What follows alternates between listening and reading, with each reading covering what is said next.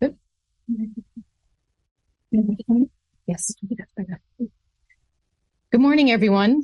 Uh, thank you for coming.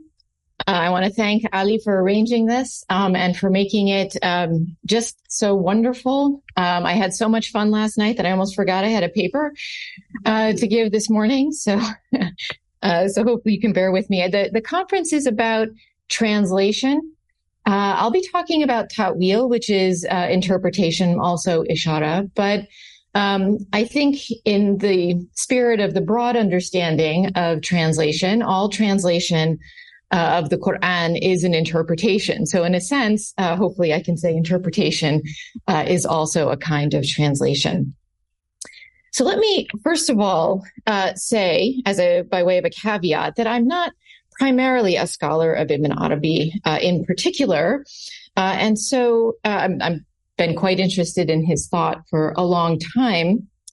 Uh, so I'm not going to be presenting necessarily something new about Ibn Arabi. What, what, I hope to do in this presentation is to think with Ibn Arabi about a topic that is of great interest to me, namely the way in which Muslims past and present have tried to understand and interpret the Quran, a scripture that presents a number of difficulties and challenges for human understanding, but also more importantly and less negatively, seems to open doors to profound spiritual meanings and whose verses often seem to invite interpretation, encouraging us to read and contemplate them over and over again, seeming to promise us access to something d- deeper, something hidden beneath its literal words.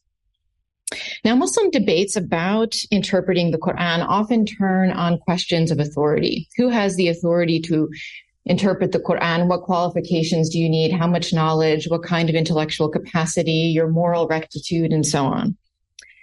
Um, but this question doesn't really interest me that much, in part because even the most knowledgeable human being, even the most intelligent human being, even the most morally upstanding human being is still in the end a human being.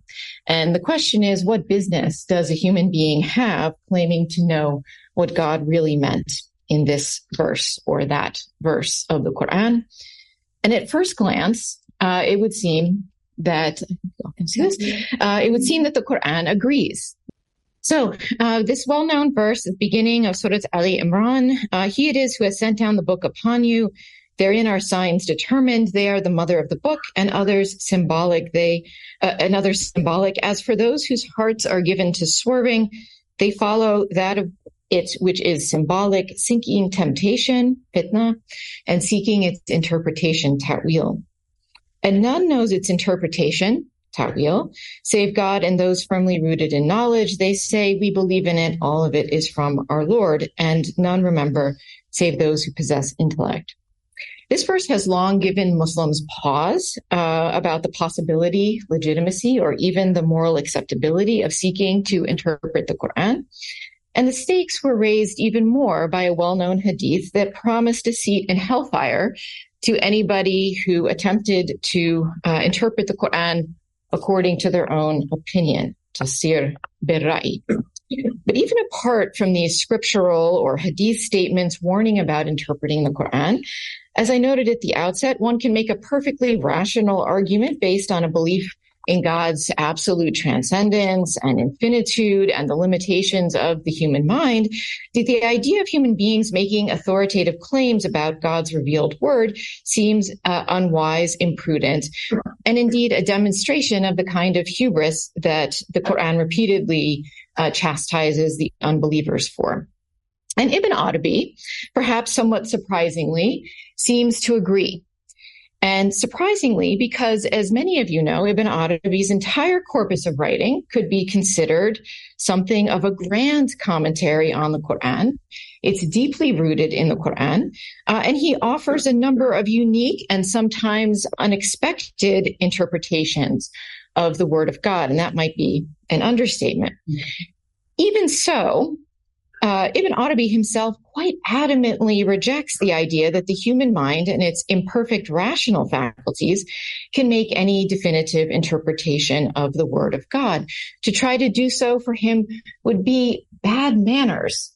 uh, adab toward God um, in the nicest possible scenario, and maybe even unbelief. so, um, this fact, this seeming uh, contradiction has already been well documented and noted by Professor William Chittick, Michael Chodkiewicz, and other scholars. But I think it's important to try to think a bit more about the term ta'wil, which Ibn Arabi generally derides, and also ishara, or allusion, which is his term of choice for his own approach to understanding the Quran.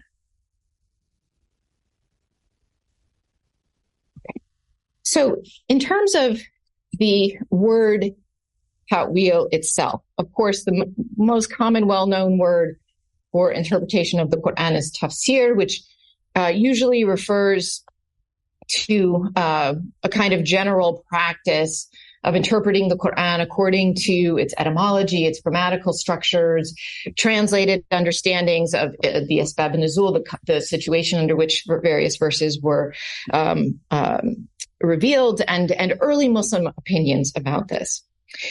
By at least the 10th century, the term ta'wil had, which seems initially to have been used kind of interchangeably with tafsir in the very beginning of, of exegetical work uh, in the Islamic world, the word ta'wil by the 10th century seems to have become somewhat separate to refer more commonly to esoteric or inward or symbolic or allegorical uh, interpretations of the Quran, but in different ways. Okay. So, uh, what I want to do is talk about sort of three um, uh, uses, and it looks kind of funny on here. I don't know if you guys can see that. Um, it looks like it's partly covered by this.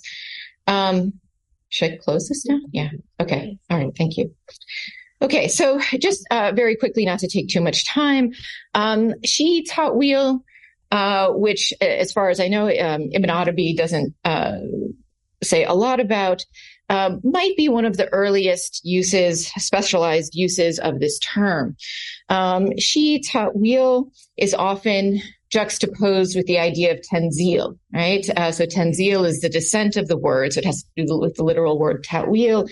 Uh, is the its literal meaning, of course, is to return something to its origin, right? To go back to its original purpose, which is how it gets connected uh, with the idea of interpretation.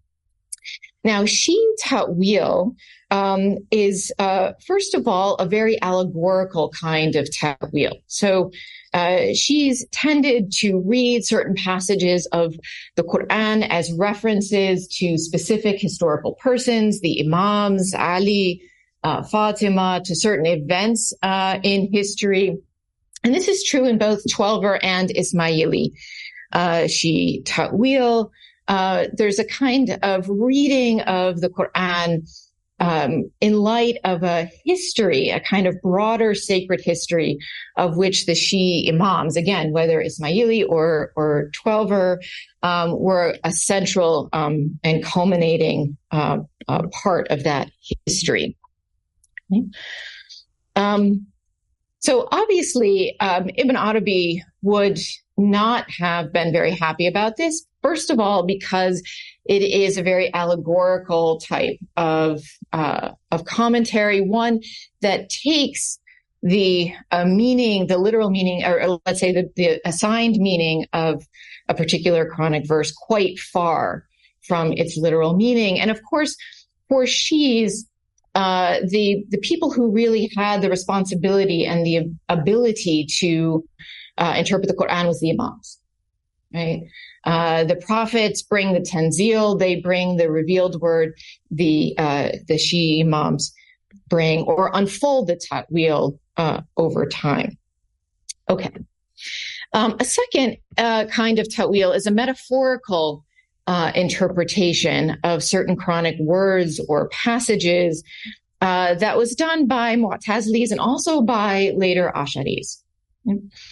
Um, and this particularly was done with regard to anthropomorphic expressions in the Quran. Right? So if God was said to have a hand or a face or to sit on a throne and so on, it was understood that you know, reason could not accept the idea that God had a body, was delimited, could have something that looks uh, like flesh, uh, like ours, could sit in one place.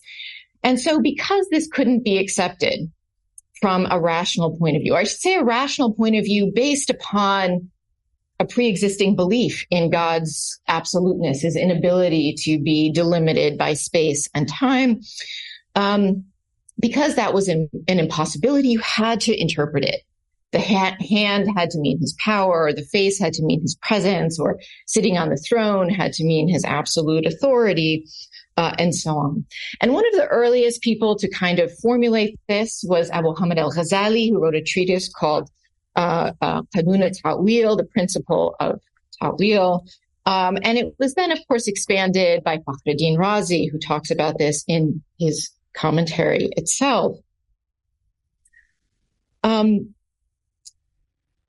interestingly, uh, one of the people who really embraced this idea of the principle of ta'wil. And I should just say the kanuna ta'wil, which I have up there, means you must interpret metaphorically a passage of the Quran that contradicts reason like this. One of the people who embraces this is, of course, uh, Ibn Rushd. Uh, not generally a fan of Ghazali in, in certain ways, uh, but in his Fasl Maqal, he really embraces this idea as a rationalist. He embraces this idea of Qanun Ta'wil. Um, one of the people who, along with Ibn Arabi, doesn't agree with this is actually Ibn Taymiyyah. Ibn Taymiyyah spends a long time talking about the problem with Qanun Ta'wil. So Ta'wil makes for some strange bedfellows. Um, Finally, I will say, uh, in terms, the Sufis themselves, of course, use the term uh, uh, ta'wil uh, to mean, in general, a kind of deeper or uh, higher or more profound understanding of the Quran, which one reaches by going through the literal interpretation of the text. It's not an allegorical idea of sort of leaving the literal meaning of the text. Right? Um, it's often understood as a either a deeper, as I said, a deeper or a higher meaning. I have this image of the tree here along a kind of vertical axis, right? And both the roots in the ground and the branches up above are connected to each other through the trunk and they're both mutually dependent upon one another. So it makes sense that a kind of interpretation of the Quran that Sufis, uh, in, including uh, Ibn Arabi, uh, uh, would be happy with would be one in which there is this connection between the outward and the inward aspects of Scripture. Okay, so um, uh, despite this, uh, for Ibn Arabi, um, even though the term ta'wil can be used in this way that doesn't necessarily let go of the of that um, meaning of that uh, literal meaning, he still rejects the use of this uh, term ta'wil. And as I said, this notion of a kind of deeper or higher or more profound meaning seems to suggest a range of meaning along a vertical axis. Mm-hmm. Um, but for Ibn Arabi, who describes the Quran as an ocean, it is not just an ocean of unrealizable or unfathomable depth and along that that vertical axis. But it is also, as uh, uh, uh, Chodkiewicz reminds us, for Ibn Arabi, the Quran is an ocean without shore. Not just that it's unfathomable in terms of a deep sense, but horizontally, right? Um, it is in- inexhaustible in all directions. And his opposition to the use of the human rational faculty or akal uh, is that it imposes a kind of delimitation on the Quran. And he reminds us that the word akal uh, is related to the root which means to limit or to constrain. And so any speculative or rational attempt to understand the Quran is a false delimitation of its uh, inexhaustibility. Okay. Um, how much time? Yeah. Okay. All right. So I'm going to jump at this point then to talk about the term that Ibn Arabi does prefer when he mentions uh, the Quran. Just contemplate the ocean for a moment. so, um, so Ibn Arabi's preferred term for Quranic interpretation is ishara, which means allusion or suggestion or indication. The term isn't unique to him, of course. It has wide usage in the Sufi tradition. Sufis sometimes refer to themselves as the Ahl al-Ishara, people of allusion. Uh, and it doesn't only pertain to Quranic interpretation. Nonetheless, it is used um, by Sufi authors, uh, both before Ibn Arabi's time, right? Qushayri's Lata'if al-Isharat, the subtle uh, allusions is the name of his commentary. Um, the 18th century Ibn uh, uh, exegete Ibn Ajiba divides his interpretation of the Quran into its ibara and its ishara, right? Its uh, expression and its um, its its indications. Now, when Ibn Arabi discusses his and other Sufis' use of this term ishara,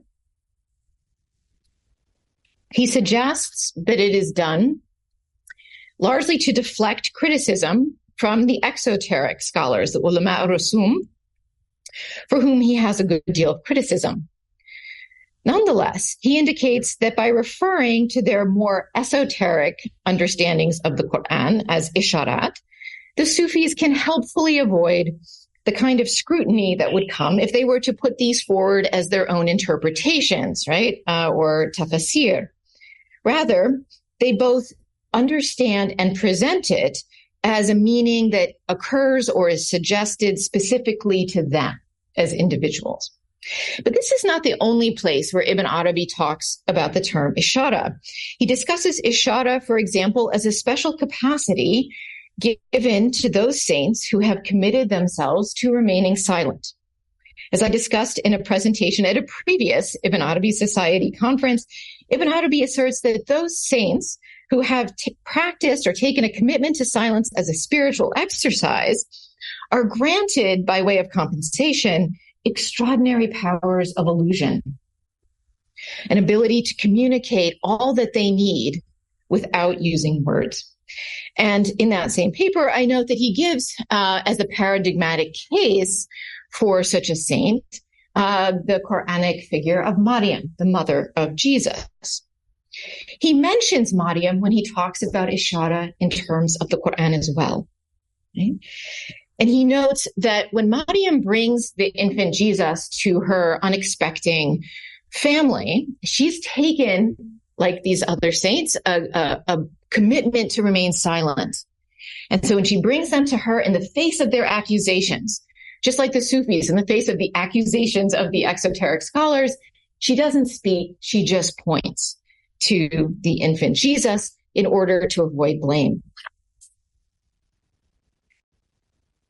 I would say that the idea of a shot, and I haven't found Ibn Arabi discussing it in this particular way, but the idea of allusion or ishara is a kind of barzakhi idea, right? So um, Ibn Arabi sees the whole world really in many ways as a series of barzakhs or uh, barazikh, liminal points, right? That the contingent world is a barzakh between absolute existence and non-existence, or the imagination is a barzakh between uh, abstract thought and, and sensory uh, perception and so on.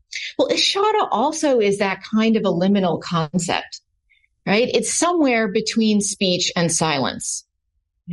From the point of view of speech, uh, ishara or pointing or indication uh, seems like a silent move. But from the point of view of silence, it's a kind of speech or at least uh, a communication. Okay. Um, but from the point of view of, um, or, sorry, um, but but Ibn Arabi's invocation of the case of Maryam specifically, not only in relation to the saints, uh, but also in relation to the Quran and Quranic interpretation, I think is particularly uh, significant. Um, there we go. Um, in the passage uh, from the Quran, uh, it says when she brings him to her people, then she pointed to him, uh, Asharat Ilehi, and they said, how shall we speak to one who is yet a child in the cradle? And he said, truly, I am a servant. He being Jesus said, truly, I am a servant of God. He has given me the book and made me a prophet. now, when Maryam points to the infant Jesus, she's pointing to a child who has already been described in the Quran as the word of God, a word from him. Right? So what she's doing really in pointing, and she doesn't look like she's quite pointing in this picture. I apologize. I couldn't find one where there was an artist doing exactly what I wanted them to do. Um, but when she points to the child, right, um, what she's doing is she's pointing back to the word itself. Right? She's pointing back uh, to the word. And when the family says, how can we speak to a child in the cradle? They're not instructed as to how they can speak to a child in the cradle because they're right. They can't. Instead, the child speaks to them. Right? So I think in using this term ishara, Ibn Arabi might also be giving us an ishara um, about the importance of fidelity to the literal meaning uh, of the Quran. I think he suggests here that the highest purpose of interpretation or ishara is to point the reader back to the Quranic words themselves, to allow them to see for themselves as Maryam's family did, the miraculous nature of God's word. To come to understand while that while they may not be able to speak to the Quran, they might not be able to impose their own rational discursive thoughts upon the Quran. They might come to witness, as Maryam's family did, the miraculous ability of God's word to speak to them in the most unexpected of ways.